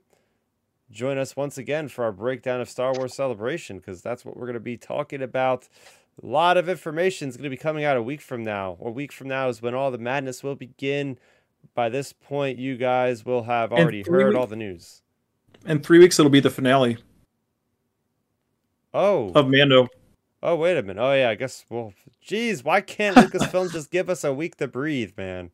Seriously, yeah. it's like we got Celebration and a freaking finale episode all in one episode. I guess, uh, we'll have to start early that night or something. Well, probably not, but you know, we'll just kind of keep it concise, and we'll have plenty of more time after that. Oh wait, no, we won't because then we'll have Vision season two to talk about the next week, and then we'll have Jedi Survivor to talk. about. It just doesn't end. This is this is what happens. This is this is the new state of Star Wars here. So yeah, we'll we'll get to the stuff one we can get to it. Uh, Timbo Toys is now giving it a nine out of ten uh, for me for Mando. Okay. Alrighty then. So I'm gonna have the people find out where they can follow you, Milton, and what you're going to be up to. Yeah, you guys can follow me on Twitter at Milton Webber seven or Instagram at Milton seven Webber. Um, this weekend, I'm celebrating my brother's birthday tomorrow, so we're doing dinner with uh, my brothers and sisters. It's gonna be fun. And Sunday, just uh, just relaxing, getting ready for the upcoming work week. I've been, like I said, I've been sick, so hopefully I can just relax this weekend and recover and just try to feel better. But other than that, just keeping it simple. Probably get a workout in and just relax. Honestly. Yeah, yeah. I mean, th- that's that's pretty much what I'm going to be doing this weekend as well. Just a lot, you know, working out. Um, happy birthday to your brother, Milton. Hopefully, you guys have a really good day tomorrow. I'm sure it'll be a lot of fun. The birthdays are always a great time. Um, yeah, for me, it's it's going to be kind of similar. Minus minus celebrating any birthdays, it's going to be just kind of working out, chilling. Um, you know, just that sort of thing. The typical, the typical weekend for me, like continuing my diet, continuing um, just that fitness grind, and talking Star Wars. And just think, guys, we are literally a week away from potentially like, you know, this time next week, we will potentially have had mo- Star Wars movies announced. You know, these other big show announcements, potentially an Ahsoka trailer, like all kinds of things next week. So, you know, we're literally seven days away from awesome news, hopefully. And Chris will be there for all of this. But you can find me talking about all of this news at Real Ben Maynard on Twitter, and then you can follow me on Instagram at Real Ben Maynard as well. I just I usually try to post my workouts and stuff. I haven't lately. I've been mainly just sharing more like funny Instagram reels and things. But yeah, you can find me on those social platforms. Heck yeah. And uh, just follow me here on the YouTube channel, youtube.com slash starrapter. I will try to see what kind of content I can get out. I can't promise anything simply because I'm going to be in a foreign country, um, and I'm not going to probably have much data on the phone without you know going over. If I have Wi-Fi, that'll be a blessing, I guess. But we know how those convention centers can be, especially when you have like forty thousand people all trying to get on the internet at once. It's never the most reliable connection. So, yeah, as I said off the top, I'm going to have that video of the panel that we're going to be doing. Um, bounty hunters, smugglers, and gangsters of scum and villainy through the years. That'll be happening over on the fan stage if you are in England and you are at the convention. Uh, we're going to be on the flyer. Go find us wherever that stage is, third floor, I believe. And uh, other than that, yeah, I'll be just uh, gallivanting through Europe, through uh, Amsterdam, and through Berlin, Germany. So uh, it's going to be quite a thing to experience, and hopefully it all goes nice and smooth. That's the main Yeah. thing. Yeah. That's the main thing. And Yeah, uh, yeah, it'll be a, it'll be a blast for you and everybody there. I I can't wait. And then um, you know, just for any of our listeners here in the final portion of the episode, keep in mind this coming week for celebration for all the celebration days. If you're wanting to keep up with the news like live as it breaks, most likely it'll be 5 a.m. or 6 a.m. East Coast time because they will be about five hours ahead of us, five or six hours ahead of us. Yeah, so the panel for the the one you're all gonna want to watch, the one where most of the news is gonna come out is on Friday at eleven o'clock British Standard Time, or whatever. So that yeah, so be prepared to be up at like six o'clock for if you Yep. want to know the to the second details. There might be a trailer out then. Who knows? Uh, I wouldn't make any promises on that though, because what happened last year is they didn't stream a darn thing from that opening panel. So if it's anything like last year, don't go expecting to see it, but maybe just see some tweets about some updates, and that's about it. Yep.